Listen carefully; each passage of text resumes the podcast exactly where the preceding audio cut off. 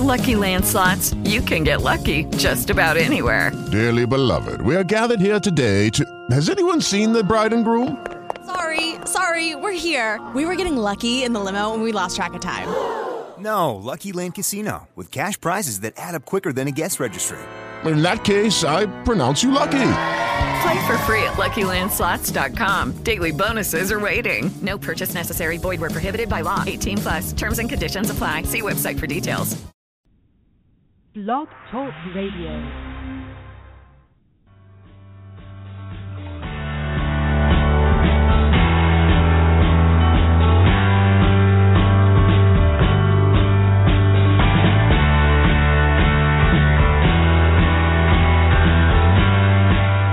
Welcome to the Natural Running Network.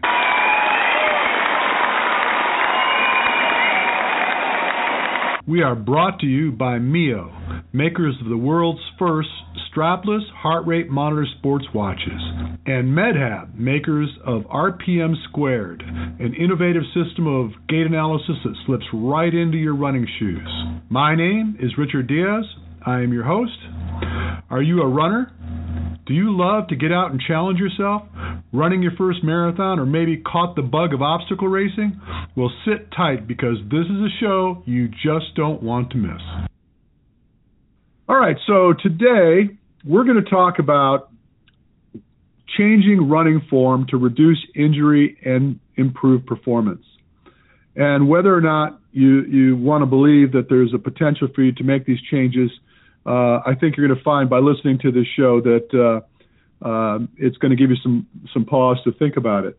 Uh, I'm going to bring on a friend of mine, uh, a physical therapist by the name of Peter Faletto, who is an expert in gait correction. And uh, anyway, let's just go and get Peter on a live mic, and then we'll just go from there. Good morning, Peter. Good morning, Richard. How are you? I'm doing well. Say hello to our audience. Well, hello, audience. What what what did I hear the other day? Uh, Forty thousand downloads plus a month. It's uh, that's quite an audience.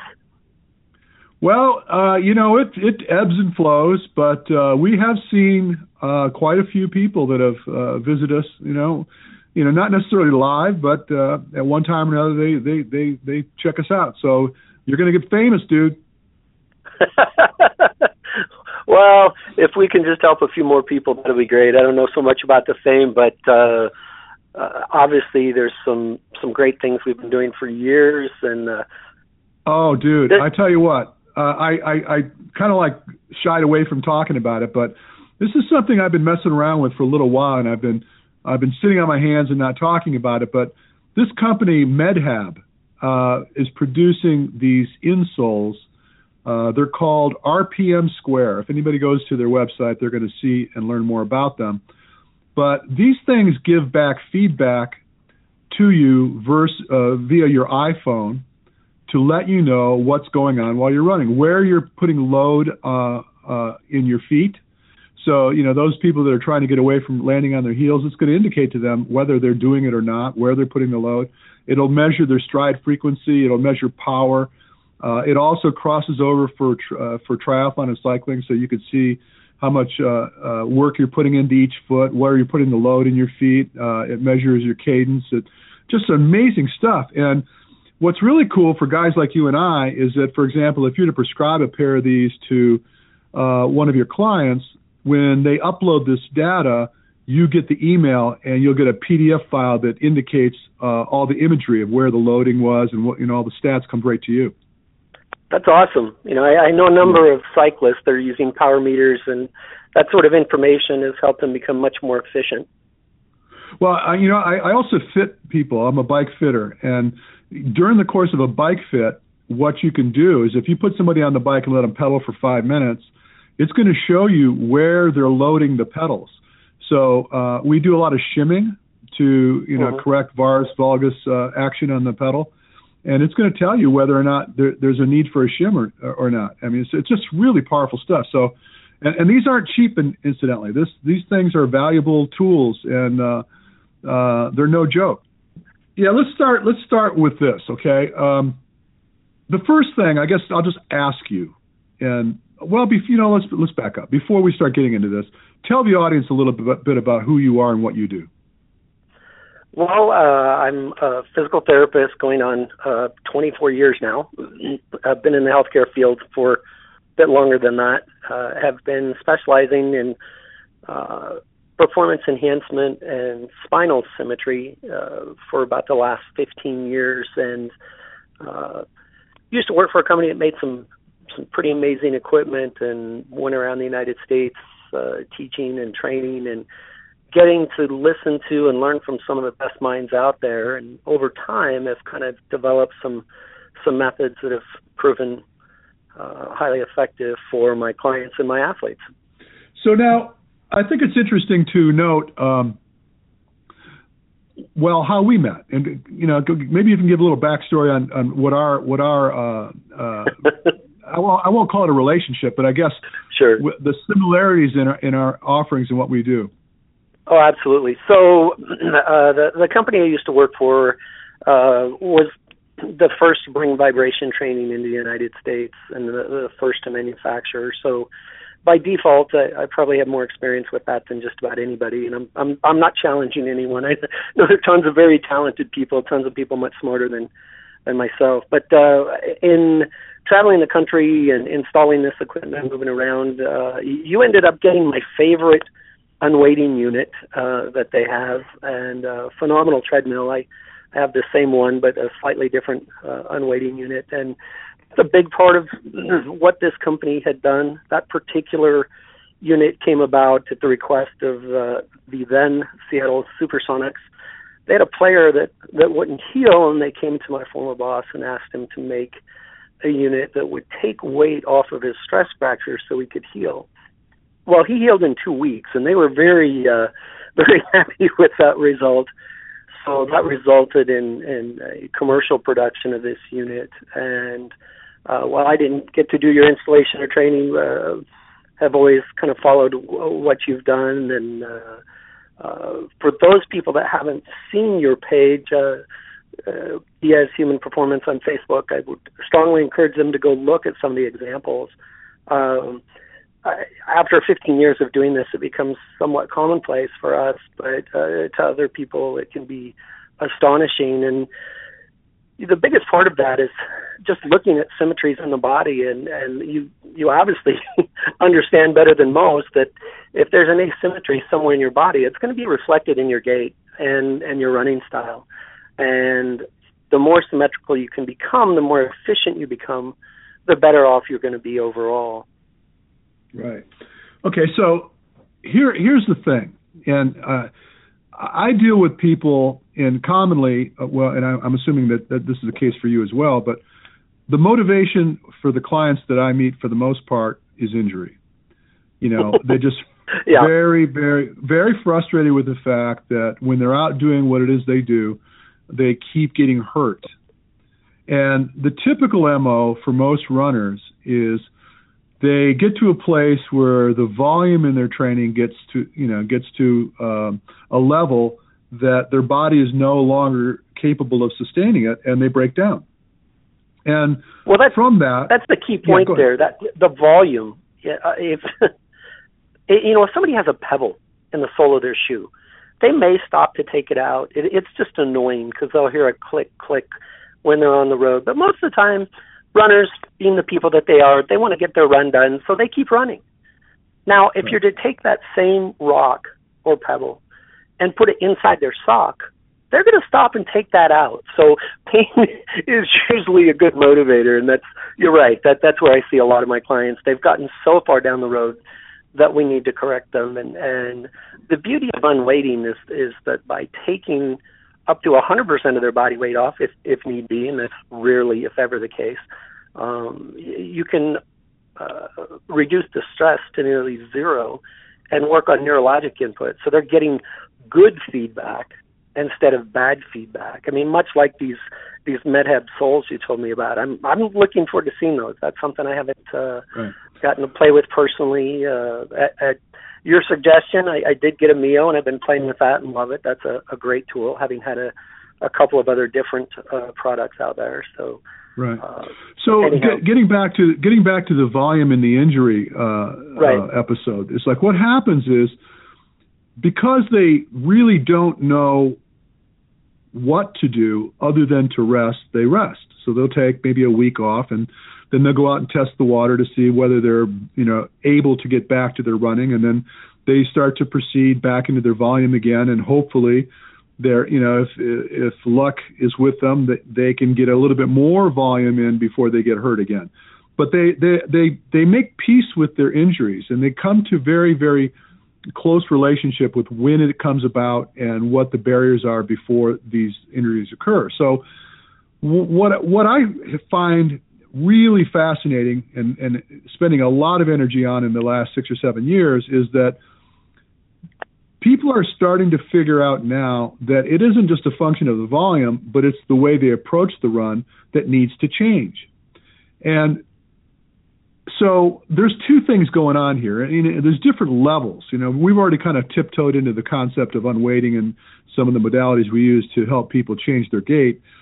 But the, the first line of defense is is uh, just kind of verbal cueing, teaching people what they should be trying to achieve while they run, and that has great effect. Incidentally, um, I don't find myself going to uh, the hole, so to speak, as often as I used to because I can get really good inroads with people by just helping them to understand the mechanics of the way they should move and by changing their m- mindset and getting them to do the drills and things that I show them, they can make big uh, and dramatic changes in the way they move. Now, I had uh, recently uh, Dr. Nicholas Romanov on the on the on the show, you know, who is the founder of the Pose Running, and essentially that's what he's been doing since the 70s is helping people to make proper foot strike and you know understand the proper mechanics of movement while they're running, and it has huge implication. Um, and so I don't know whether Peter, do you spend any time with that kind of work in your place? Oh, absolutely. Um, I never understood people who didn't want a mirror in a gym. Uh, I, I just unless you're going to videotape every encounter, uh, I, I just don't see how you could work without that. So being able to show somebody, and there's so many different ways that people learn, and getting a feel for for how your client best learns is is definitely a big part of that. But verbal cueing and, and proper verbal cueing and the timing of the cueing, all of those things are just so important to get the most out of your client and their potential. Right. Now, and then, so the, the holy grail of all of this, and the thing that you and I share, and it's really, you know, we talked about this yesterday. It's little, it's obscure. I mean, the work we do is pretty obscure. You, you see guys do a lot of different things when they're helping people to make changes in the way they move, but to to physically alter someone's gait through this unweighting system and the strapping is extremely powerful. And uh, I mean, you know, I'm not as close to it as you are because I, it's funny because I'm like I'm in my own little think tank, and I, I really don't I don't step out of my box very often. I'm what my experience is really my experience. You know, I learn from what from doing, and and every time I meet a new client, and I, I learn something from them, and you know, I try different techniques, and some some better than others, some some successful, some fail but that's essentially how I've learned to really kind of uh, manipulate and make these modifications to the people's uh, gait. And you know, as you as you suggested earlier, you know, I've got some video clips out there of some very very successful outcomes where we've literally changed the way people move, where it no longer becomes a function of coaching, but we physically get involved and change the way they move dynamically. Um, and so I would love it if you could kind of do a better job explaining what this is all about because I know you taught this for for quite a length of time, right? Oh, absolutely. Uh, now almost 15 years that that I've been using that particular product, and uh, the wonderful thing about going around the the U.S. and and getting to teach is you learn from everybody that you end up instructing, and so they would come up with different ways to use these straps, and for your listeners, uh, there is a uh, very simple product that we have, and it's a piece of neoprene that goes around your ankle, uh, just below your calf, and uh, another piece that is just a piece of Kevlar string. And with most shoes, uh, the insoles the way they are right now, that string will fit right inside your sole, so it's not impacting the ground. On the side, uh, both sides of your feet, there are D rings, uh, plastic D rings with a piece of nylon attached them that you can pull up, and there's a piece of Velcro on the other end and a stretchy part. And so we can pull your toes up.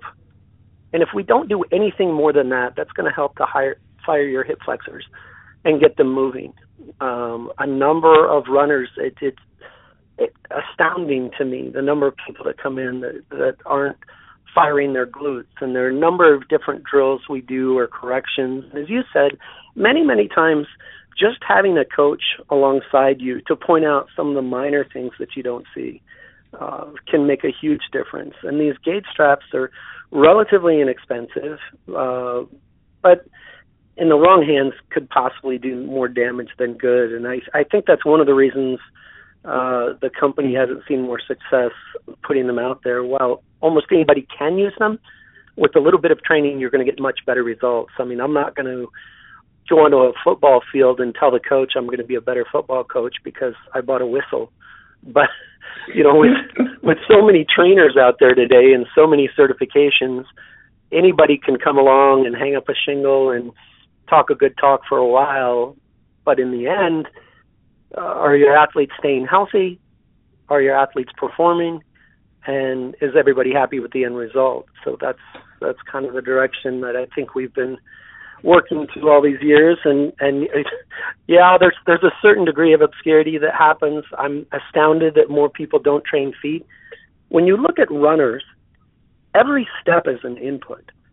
And if they're misaligned or asymmetrical whatever term somebody chooses to use every single step is bad input. One of my first athletes was a tremendous distance runner but she ran like a duck I mean, her form was horrid. And so we're able to get her corrected, and she went off to college and had a great career, and is now a, very successful author. Uh, many of your your listeners probably know her, but uh, uh, it, it was nice to be able to make those corrections so she could get to college. The problem is, uh, you know, when a lot of the athletes leave, we see them get hurt. They come back, we make the corrections, they go back to school for a while and perform at a little bit higher level. But uh, it, as you mentioned, it's all about volume. And with running, again, every step that's a bad input is going to result in a bad output.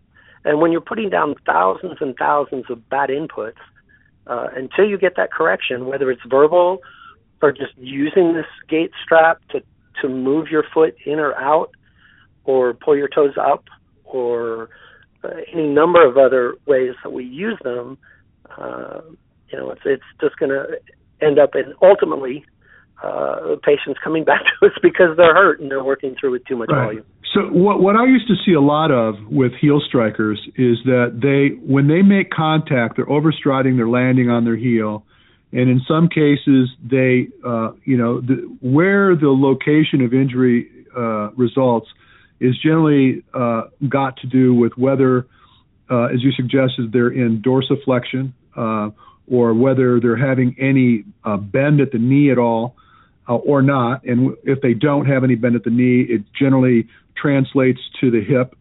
And and then if they're making contact and they're everting, so in other words, like you, like mm-hmm. duck foot, if you if you're hitting with your toes splayed to the outside, under load, you know, you're you're virtually tossing yourself up in the air, landing on your heel, and if you're coming into the ground like a spear, your your knees locked out, you're translating that load right up into your hip.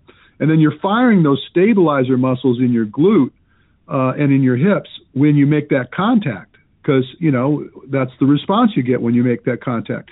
And so what ends up happening is these piriformis muscles tend to get really, really locked up. And, and so they, they generally start uh, experiencing all these hip problems. And so going back to the straps, what I would do in this case, aside from just changing their gait, getting them off their heels, and getting them to make contact more under center of mass, I'll actually strap their thigh. You didn't talk about this, but you know th- those big um, sleeves that we put around their thigh, and then these big straps where we attach the strap to the vest that they're they're in as they're mm-hmm. suspended over the treadmill. And so if people try to imagine you're wearing this vest, uh, mm-hmm. think of it think of it like uh, you know uh, a water ski vest or something like this. And you're you're you're suspended, so we're we're lifting you up and reducing your your load. So we may take some of the inhibition away from your body. So maybe 25, 30 percent of your body weight is taken away and then we internally rotate your your your entire limb. So your your leg is turned, uh, is like spun inward a little bit, and now as you're running, every step you take is changing the length relationship in the muscles that are that are stabilizing that hip. And then what I find is in a matter of five or six sessions of doing this type of work and, and guiding them and keeping them into a nice um, appropriate in, uh, level of uh, pace and, and form, the problem goes away and, and they can they can do this without any uh, uh, problems any longer. They're able to run naturally without having to think about it. And I know you've had these kind of experiences, haven't you? Oh, absolutely, and and this carries across uh, all genres. It doesn't matter what the sport is or, or what sort of problem you're dealing with. One of the things that I really enjoy is I might have, uh, well, at my prior job we had uh, paraplegics walking next to very high level athletes. And so we might be doing the exact same thing. And you, you were going on to the thigh straps and the, and the vests. Uh, again, I would refer people back to your website or, or Facebook page so they can see that in action. But if if they can imagine this big long strap, and so for instance, if somebody uh, was pigeon toed or they they you know turn their feet in quite a bit, we would start this strap uh, coming down from the vest, going outside their leg and around their thigh, so it brings them into a more neutral position. And sometimes in just a matter of seconds, we'll see a great correction.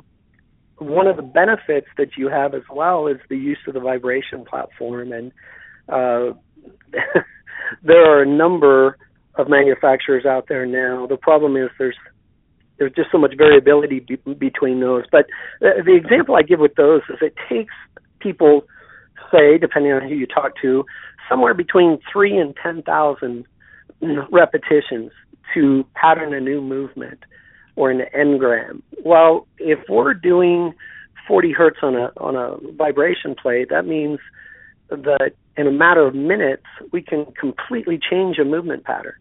And so if we if we do the unweighting the correction there and then move somebody to a plate, I find that those uh, fix or stabilize uh, much quicker. So we're going to see a, a more long-term per- permanent response to the change.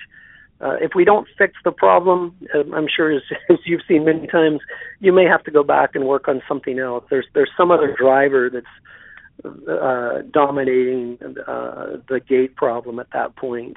You know, we talk about a kinetics chain. Every, everything is obviously linked, uh, you know, right down to the big toe. You know, you were talking about everting and somebody uh, on their toe off. There, it's going to put an undue amount of pressure on their foot. Until we get a more symmetrical pattern, they're going to continue to have those uh, painful episodes. Uh, you know, you talk about uh, computers garbage in, garbage out. Well, again, while it's right. it's quite obvious for you and I when we look at somebody, oh well, I'll just, just strap this or do that, and then it will come around. I, I can remember a uh, uh, young gentleman, I think nine years old, who'd been a toe walker his whole life, and uh, and just five minutes of putting the straps on, this kid was running across the floor, and his parents were just crying. I mean, everybody was. uh pretty touched by by how quickly things can change. And I mentioned working with paraplegics. Uh, we had two patients that we were working with that were classified ASIA A, meaning uh, their spinal cords had been completely severed. There was no possible way for them to move. But the combination of the unweighting, the strapping, the vibration uh, was able to dramatically change their lives in ways that uh, never could be done any other way that I'm that I'm aware of. But uh, anyhow, getting back getting back to runners and, and the athletes that we deal with, uh, it's it's that much easier when you have people that will listen and uh, affect change just by those verbal cues. And if that's not enough, then we have all of these other tools that we can go to the thigh straps, the foot straps, and there's any number of ways to use those straps to correct whether somebody is overstriding or they're not moving enough. Uh, hopefully, the verbal cues are the the change that they need right there. But if we need something else, there's always something in the toolbox that will bring them along. And I know, having looked at some of your other videos, uh, I think I don't I don't know if you've had a chance to ever look at any of the the videos I put up, but with athletes, it's it's absolutely amazing to see what happens with their sprinting speed and their their ability to stop and start. Uh, being able to move uh, side to side and backwards on the treadmill allows us to move in more functional movement patterns than, than any other way that I'm aware of. And right. unless you can remove gravity uh, to take some of that kinetic load off, to take some of that poor neuromuscular input in, uh, I don't think you're ever going to find a way that can correct as quickly and permanently as the combination of unweighting and strapping. Right.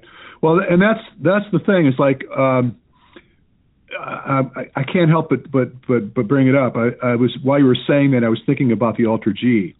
And uh-huh. uh, for those for those of you that are not familiar with an AlterG, it's basically uh, it's not necessarily un, well i guess it would ca- be categorized as an unweighting system but you're basically yeah. inside of a bag that is blown up while you're on the treadmill and it reduces some of your your load as you're moving and it's it's highly regarded in the running industry uh, as a way to to bring back athletes that are recovering um, but you can't turn in it and you can't you can't have any influence over the way they're moving while they're in it as, as well because you virtually sew yourself into the to the bag. You have to wear a pair of shorts and you zip yourself into the bag, and really the only benefit that arises there is that it's going to take some of the load off of you. But with the system that we use, we're able to physically get involved with the people as they move, and then we can move them in 360 degrees. So, you know, as you suggested, uh, you know, having uh, like the power athletes, we have them do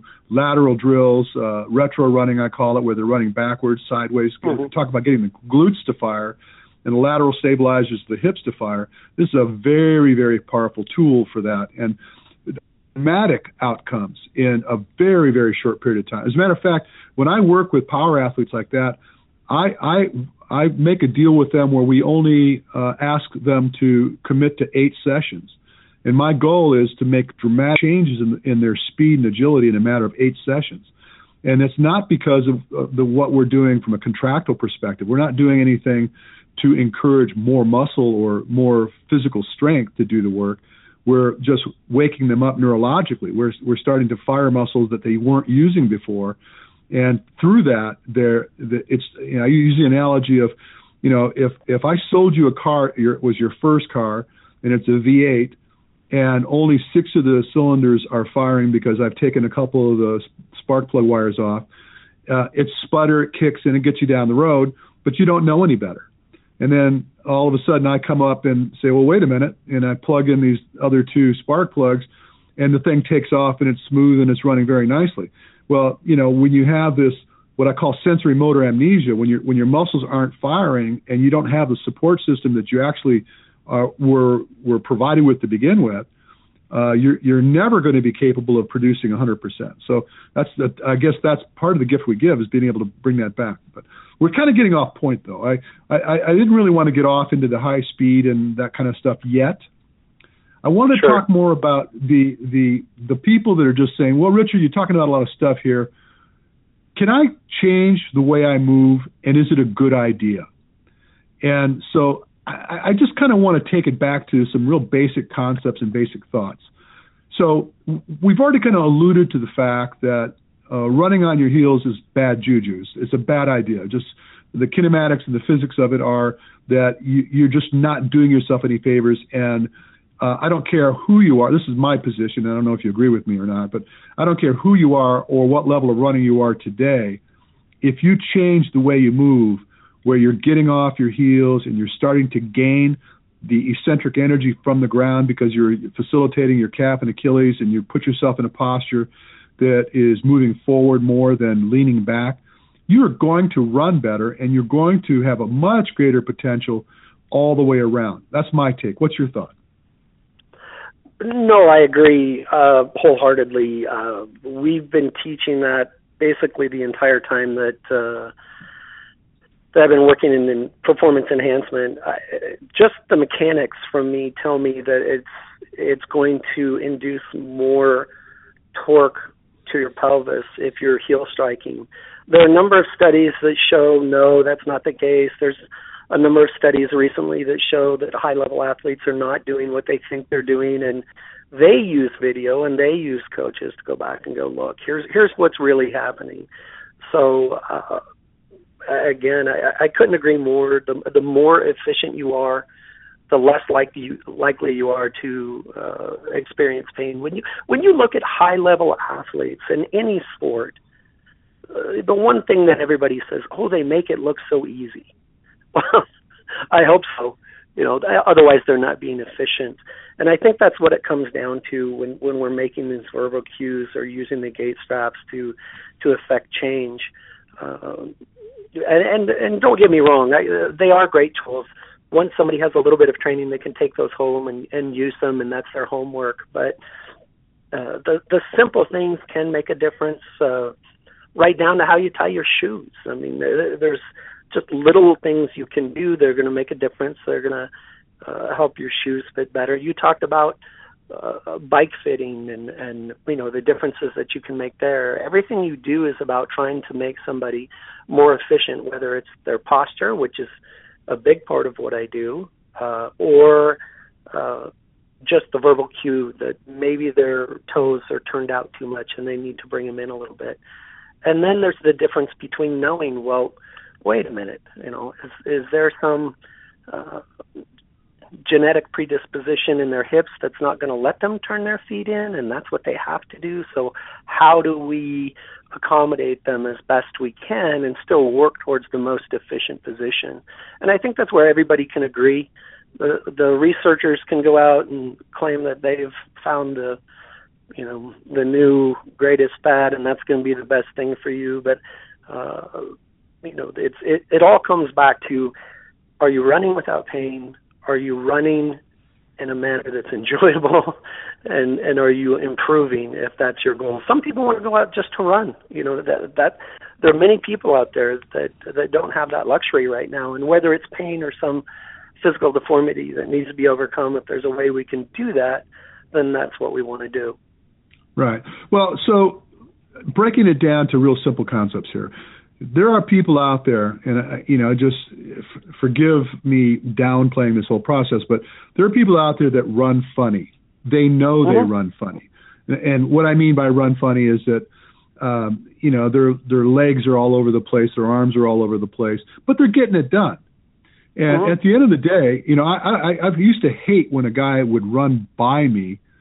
I mean, meaning he's passing me, and he's just he's all over the place. You know, he's looking like he looks like he's drunk or something, but he's beating me, right? And yeah. so you take a guy like that, and he's like, you know what? I, I'm good with this. Uh, you know, I've been doing this all my life. Yeah, I, I, I look a little funny, but you know, it's just kind of my trademark. It's what I do. It's okay. But you know, when it's it's a function of kinematics. I mean, the joints are designed with a particular path intended. I don't know if that's an appropriate thing to say, but I mean, we we are the way our bodies align and the way we are generally designed to function um, can get disrupted. Something along the way, something in the course of our lives disrupts our natural patterns of movement, and then it becomes habit. And then we end up teaching ourselves to move this way. So my theory is, is if you could teach yourself to move funny you could teach yourself to move better. Because uh, in my experience, you, you started uh, uh, getting off into the potential for uh, genetic abnormalities. I rarely see that. It, it's a very rare occasion where I find someone that has just got something going on that is just, you know, as you suggested, we do the best we can to try to help them be in the best path they could be in. But that's that's an uncommon scenario. It's like, uh, for example, bone deformity. I mean, where there there's you know they're really really bow-legged or something like this. Mm-hmm. I that's a that's a one in a hundred thing with me. I don't see a lot of that at all. And I never uh, personally, I never promise someone that we're going to change all that when I know in fact that it's just not going to change. Uh, I generally tell people right up front, say, look, you visit me, I get a look at you. If I don't think I can change it, I'm going to tell you I don't think I can change it. I'm not going to get into your wallet and just you know, you know, waste your life and your time coming to see me, hoping that you know I'm going to make a living and you're not going to get in a better place. So um, I I never do that. But my point is this: is that it is valuable to make change because the funnier you run, you know, just getting back to this broad, simple concept, the funner you run, the greater potential you're going to have to hurt yourself. And it becomes, again, a function of how much you expose yourself to the work you're doing. So for some people, it may be 20 miles a week. Some people, it might be 50 miles a week and some people might just be very, very dense uh, in respect to their ability to take on pain, or, or structurally they're very, very solid, and they get away with more than others. And some people they break down very uh, quickly. But my my point is this: if you make some subtle corrections to the way you move, you can in fact get more out of your your efforts. Would you agree with that? Oh, absolutely. I uh, I had several thoughts come to mind about my personal life. I I was a lifeguard for years, and when I was in college, I had some people who knew that, and they said, "Oh, well, come swim with us in intramurals." So I thought I'd get in the pool and put in some laps and kind of work on things. And I'm swimming down the the lane, and a, and a guy on a kickboard was passing me. so, you know, it was certainly an area where I could have used a coach, and and I didn't have that that opportunity uh, you know, when we look at the the gait straps and how we can make minor corrections if if verbal cues haven't quite gotten there. Uh, I grew up skiing. That's my sport, and I had never had a proper boot fitting until I was 36 years old. And I skied in a, a recreational league and uh, a race league, and went up that night. And it was everything I could do to stay ahead of my skis. Uh, I had the best run of my life ever, and it was it was just such an eye opener. I, I'd never really been a fan of orthotics or uh, hadn't given much thought to that, and it's embarrassing to admit as a as a physical therapist that I I hadn't had that done earlier. But then again, I went to a coach. I had somebody assess me, do a good assessment, and make some minor corrections, and they really were minor. But uh, I'd had ACL surgery. I'd, I'd had some other problems, so I had some asymmetries. I had some things that I was still working on correcting, and uh, that really kind of opened my eyes to uh, how powerful some of the things we do uh, with our feet and our positioning and our symmetries uh, can be. And and that was it wasn't like the the turning point for me, but boy, it sure did drive it home. Yeah, well, I, I could tell you that again, as I suggested in the very uh, early part of this this uh, show, I've gotten away from getting heavy on people, where you know we get them on the unweighted system and start strapping them and things like this. Uh-huh. Um, uh, in, in a lot of times, that to me is like being a veterinarian. You know, you you you bring your pet to the veterinarian the the vet doesn't start asking the, the the the dog questions about what hurts and what doesn't hurt. He just starts influencing whatever it is that he needs to influence in order to, to make change. And that to me is kind of like what happens when I get people in this in the harness because I'm no longer uh, involved in trying to verbally cue them. I've I've physically taken over the way they move and and basically jig them up to cause their bodies to respond dynamically, and then the musculature and the ligaments and tendons start heaving too, and the, the central nervous system starts to learn these new patterns, and then we uh, basically affected change without having to verbally cue them. Now, in cases where people have some, you know, huge abnormalities in the way they move, and it's it you know it's been patterned over a great length of their life, uh, you can't verbally cue them to stop doing that. It's just not going to work. So you, you you you know you know what I'm talking about. You you have to intervene. You have to you have to make changes and it becomes no longer a function of, of coaching. It's it's more a function of uh, restructuring. You're you're changing the way they move, and it's interesting. I, I'll have clients where, and, and I'm sure you've done this yourself, where you get them in to the harness and you get them strapped up and you have them move for a little bit. It's not quite what you were hoping for, and then you stop them and then you adjust the straps and then you put them back in and they move a little bit longer and you know. And I spend my my my my time with them sitting in a chair watching them on the treadmill and then you know every now and then you know a strap loosens up and I adjust it and I tighten it up. But once I get him into a place where everything is doing what I want it to do, we no longer talk about gait. We talk about you know uh, the new girlfriend and how how are mm-hmm. you doing in school and you know we're just having social banter because every move they make and you suggested every time you make contact with the ground you're setting down patterns and you're mm-hmm. setting down uh, uh, input uh, and it no longer becomes a function of uh, being uh, conscious of it. You, it's an unconscious uh, manipulation we're creating for them, so they don't have to think about it.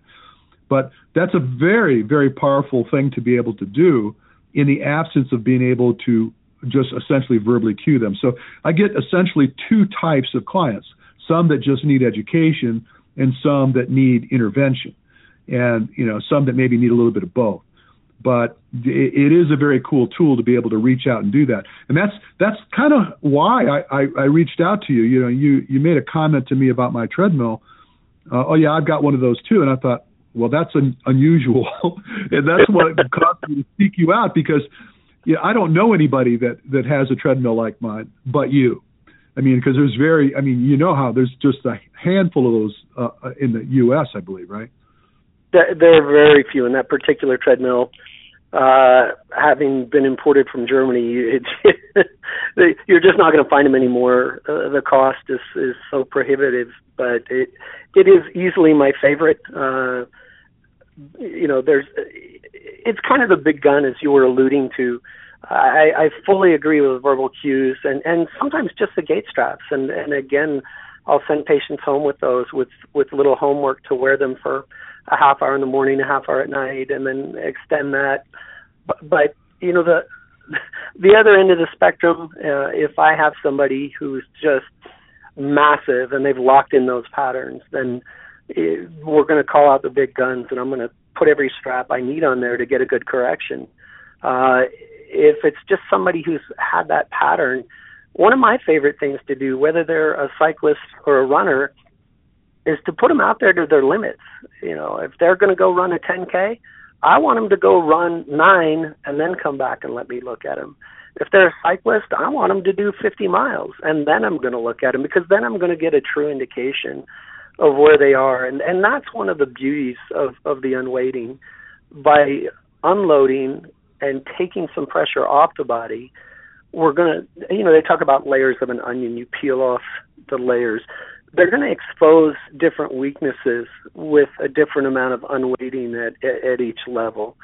And it's not always necessary. We don't need to shout at the body to get a response. The verbal cue, especially if it's the right one and it's timed appropriately, in my opinion, is always the best thing to do.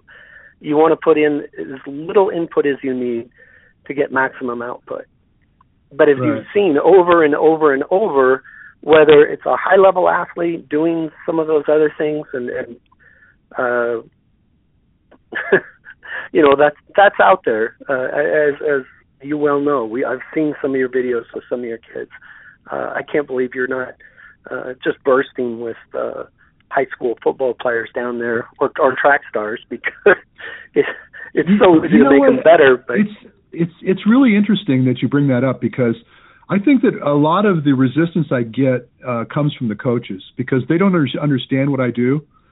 Yeah. That they they fear it, and uh, I've I've gotten a lot of yardage with cross country runners where oh yeah um, where uh, you know I I have a kid as a client and generally they come to me because they're hurt and you mm-hmm. know they've exhausted every other avenue you know they've gone to a traditional system of physical therapy and you know the therapist does his job he, he gets them out of the pain uh, episode and um mm-hmm. in a lot of cases that you know that's his that's his role but he doesn't go uh you know and uh, you're an exception in a lot of cases these therapists don't um go through the process of re-educating the way they're moving, which is going to uh, contend with the culprit as opposed to the outcome. And um, so they get hurt again.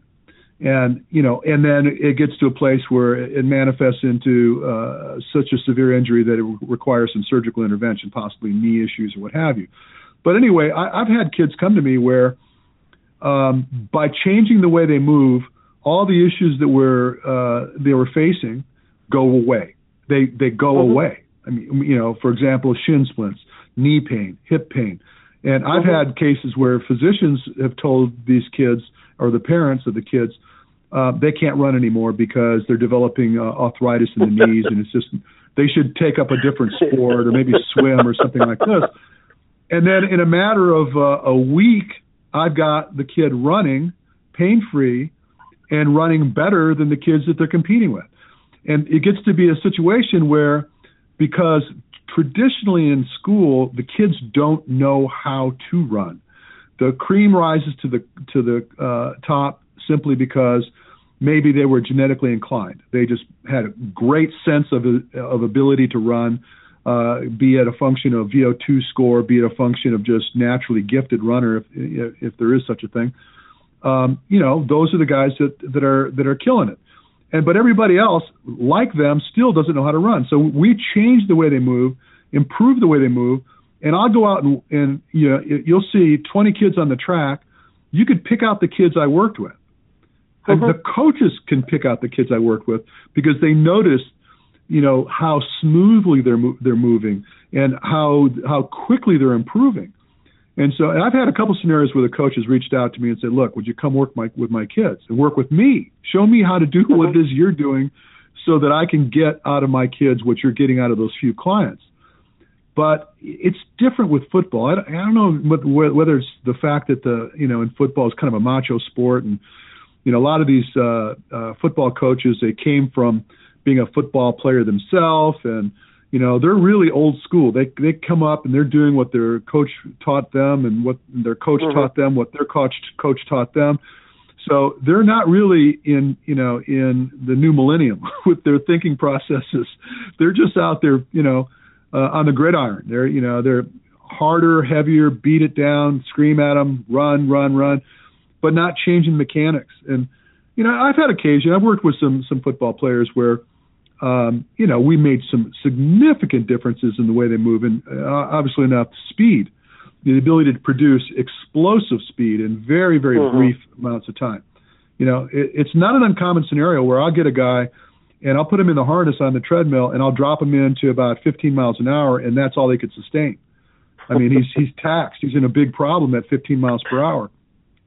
Yeah. And then within a matter of three weeks, I've got the guy doing repeats and doing 10, 15 second repeats at 22, 23 miles per hour. Yeah. And, and you know, you know what I'm talking about, right? I'm sure you've oh. seen much quicker than that. Well, yeah, I, there was a there was a big thing last year. There was a receiver for the Cardinals who uh, had a video clip and he got millions and millions of hits because he did 25 miles an hour and I was just laughing. I mean, I have kids in high school doing that. Uh, all of my athletes will will get up to 28 at some point, and oh, your treadmill's wrong, and it, uh, no, it's a German treadmill. It's pretty pretty highly calibrated. I mean, uh, I've got a quarterback playing in a state championship game tonight, and this kid is six five and runs an electronic four five eight. He's got better numbers than anybody taken the NFL draft last year. Uh, I think two guys out jumped him on his vertical, but I mean, he's a senior in high school and they're graduating from college, you know. Right.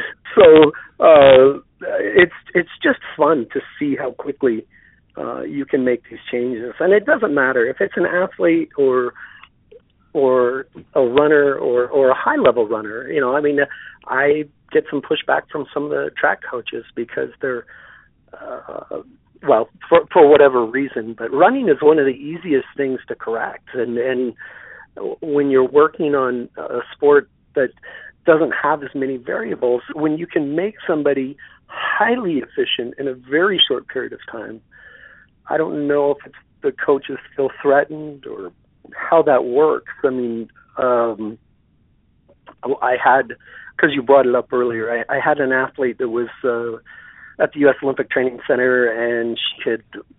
well, she was captain of the U.S. javelin team at the time, uh, and she had used the AlterG to rehab a uh, tibial plateau fracture, and she liked it for that because it could do great things. But she also knew the difference between the two, and you know, would, obviously, in in my mind, we, we have a better solution. But you know, the right tool at the right time, I guess, is what I'm what I'm getting to, and uh, just being able to do these things so quickly, it.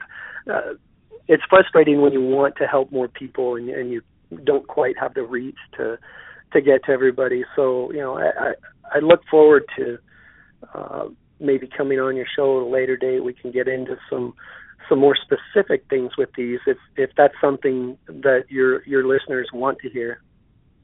Well, I, I think that there's there's there's call for it. I mean, I have uh, um, you know last week we did an interview with uh, Hunter McIntyre, who he, he him and his team just won the uh, world's toughest Mudder, oh, which is yeah. just an imposing event. I don't know if you're familiar with it, but it's 24 Absolutely. hours, 24 hours on a five mile course with 25 obstacles, and you know whoever can cover the most distance in that 24 hours wins. And him and his team, uh, and the you know the interesting thing about a team dynamic is that you've got to you've got to win as a team. You can't get any further apart from one another than about 12, 12 feet, I think, 12 meters, I think it is. You have to stay as a unit. So if you're feeling like you got to go, you can't. Or if you're if you're dragging, you've got to get it up. But they covered like 76 miles over the course of this 24 hours.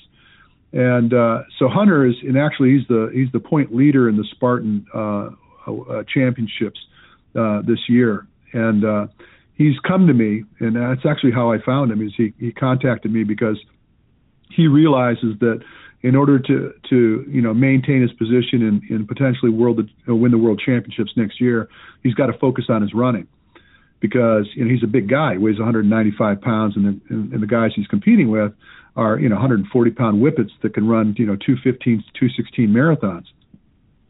And though he can muscle through the obstacles, when it comes time to run, and you know the the world championships are over a 13 mile course, so you know you've got to do a lot of running.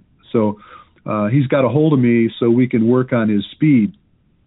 And mind you, he's fast. You know, he runs. You know, for for a guy that big, he runs 430 uh, mile. You know, wow. and, which is pretty. It's pretty astounding for for a guy that weighs 195 pounds. But uh, that's what we're going to do. We're going to take him to the dark side. We're going to get in and start working on his uh, his explosive speed and see if we can bring his game up a little bit. So, you know, across the board, it's we have uh, a, a, variety of people that listen to the show, and most of them are uh, running in some fashion or another, whether it be to run a mile uh, or as a segment of a triathlon, or you know, in a, in a tough Mudder or a Spartan race, or you know, trying to run across the U.S. Um, you know, running mechanics is a very important uh, component of all of this, and, and the more we could shed light on the importance of doing it properly, I think we're doing people a, a service. Oh, absolutely. I couldn't agree more. I, I just keep going back to the fact that the more symmetry you can create in your stride, the better off you're going to be. I, my favorite cue was to, to have people keep their toe on the treadmill because that's where a lot of our work is done uh, as long as possible. And just that small little change can affect, if it's the right cue at the right time, uh, can affect a dramatic difference in somebody's race by lengthening their stride just a little bit. And with every stride being an eighth of an inch longer, whatever it is, uh, you know, over the course of 24 hours, that might get them another half mile, a mile, whatever. And uh, even in a, a shorter race, uh, a guy at 195 running a 430 mile, uh, that's that's pretty awesome. There's no, no doubt in my mind why he's uh, uh, current champion, and uh, I look mm. forward to seeing how he does with some some minor corrections from you. I, I, you know, when you get an athlete that good and make them better, I think that's one of the true tests uh, of what you can do. Anybody can take somebody who's you know a good athlete and then you just remove a couple of the problems and they become a great athlete and then what can you do to make somebody stand out that much more uh and i think the one thing i take the most pride in is the the low injury rate in my athletes and uh, in most of the sports, especially if you're talking about high school athletes, they're trying to get a college scholarship. You know, they they want to go on to the next level, and people most often just aren't realistic. It's it's such a small percentage of people that make it. And then when you get to the professional level, for them to stay at that level, you know, you look at the average time of say a professional hockey player or a professional football player, you know, it's it's a short window of time they have to make money and and uh, it's amazing to me that some of those communities haven't caught on to some of these ideas a little bit more um, in order to basically you know, protect their investment, if nothing else. So. Yeah, well, I'm going to hook you up with these guys at uh, uh, at uh, MedHab. Uh, I'll, I'll connect you with them because I think that it's absolutely a tool that you must have. And oh, absolutely. you know, they're also, Sounds great. They're partnered, by the way. They're partnered with Michael Johnson, mm-hmm. a world record for 400 meters, and you know he was the fastest man in the world for the great deal of time until finally Usain Bolt um, uh, uh, beat him in the 200 by uh, just fractions of a second. Um, mm-hmm. uh, so it's going to be interesting to to hear from him, and he's very much involved in uh, this this new system of training. So, listen, we're getting ready to wrap this up. I'd, I'd like people to know how to find you, Peter. Tell them where you're at, and, and uh, tell them how to find you. Uh, well, I'm in Boise, Idaho. Uh, the name of my business is Win Sports Lab. Uh, and then the physical therapy side is Healix, H E A L X, physical therapy. They can find me on Facebook. Uh, my uh, website is not up right now on when We'll be getting that up shortly. Uh, Healix PT, H E A L X PT dot com. They can go there. Um, and if they'd like to send me an email, uh, you know, there's uh, a link off my website uh, or uh, just through Facebook. They can message me, or if they want to get a hold of you, and we can we can go from there. Uh, you know, uh, there's tons more things I'd like to talk about. Uh, I believe Michael Johnson uh, was helped out by a mutual friend of ours on a piece of equipment uh, where he'd strained his hamstring, and he went out and ran the world record within 10 minutes of, of doing some stretching type work. And so, uh, all of these products you have on next week, I, I guarantee you I'll be calling in because I'm just as interested as your your listeners as to to what else can be done. And and I appreciate the time here today. It's always nice to to hear from people in the field that uh, are searching for new ways, more efficient ways to make their athletes better. And and again, I just uh, really appreciate the time to reach out to you and any of your listeners. I'd be happy to hear from right. Well, Peter, listen, uh, it was good having you. Listen, have a wonderful weekend. You too. Thanks a lot. All right. Bye-bye. Bye. Well, friends, it's time to bring another show to a close. Be sure and tune in to us next week. We've got a lot of great content in store for you. I want you to tell your friends to check us out. You can always find us on Facebook. Simply go search the Natural Running Network, drop us a message. I'd love to learn more about you and the things you do. And until then, you have an amazing day.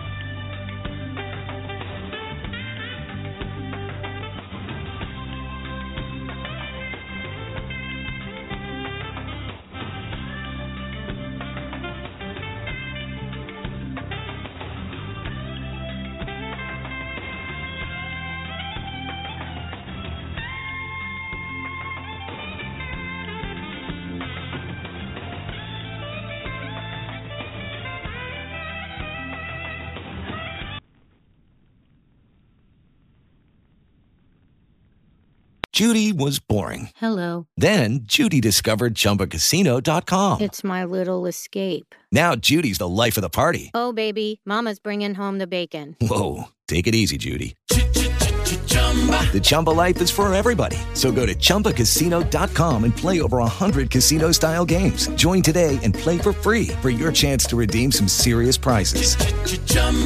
ChumbaCasino.com. No purchase necessary. Void where prohibited by law. 18 plus terms and conditions apply. See website for details.